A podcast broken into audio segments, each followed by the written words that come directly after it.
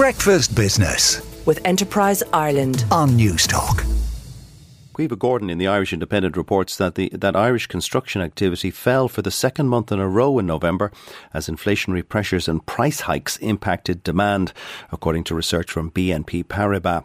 However, housing completions are on course to reach 28,000 by the end of the year, surpassing government targets.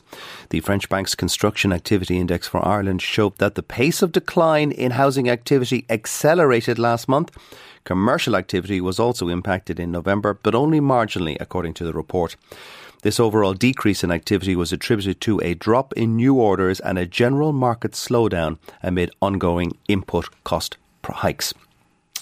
Barry O'Halloran in the Irish Times says that shoppers in Northern Ireland are enjoying a last pre-Christmas hurrah, but new figures show the region's economy is slowing sharply. According to the Ulster Bank Purchasing Managers Index for Northern Ireland, inflation and recession cut output and new orders across business in November.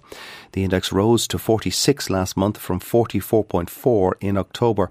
However, the result still means that business activity still fell, as any new reading below the PMI benchmark of 50 indicates a slowdown. Activity in manufacturing, services and construction all fell in November, the seventh consecutive month to show a decline, although it was the least sharp drop since May this year. Simon Kennedy in Bloomberg reports that the world's biggest central banks will this week wrap up the most aggressive year for interest rate hikes in 4 decades, with their fight against inflation still not over, even as their economies slow. The US Federal Reserve is set to raise its key rate by 50 basis points on Wednesday to a range of 4 to 4.5%, the highest since 2007. And to signal more increases in early 2023. A day later, the European Central Bank, the one that matters to us, and the Bank of England are likely to follow with half-point moves, and higher borrowing costs are also on the cards in Switzerland, Norway, Mexico, Taiwan, Colombia and the Philippines.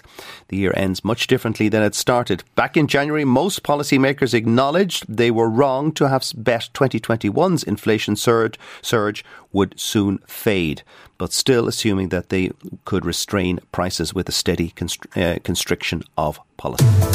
Breakfast Business with Enterprise Ireland on News Talk.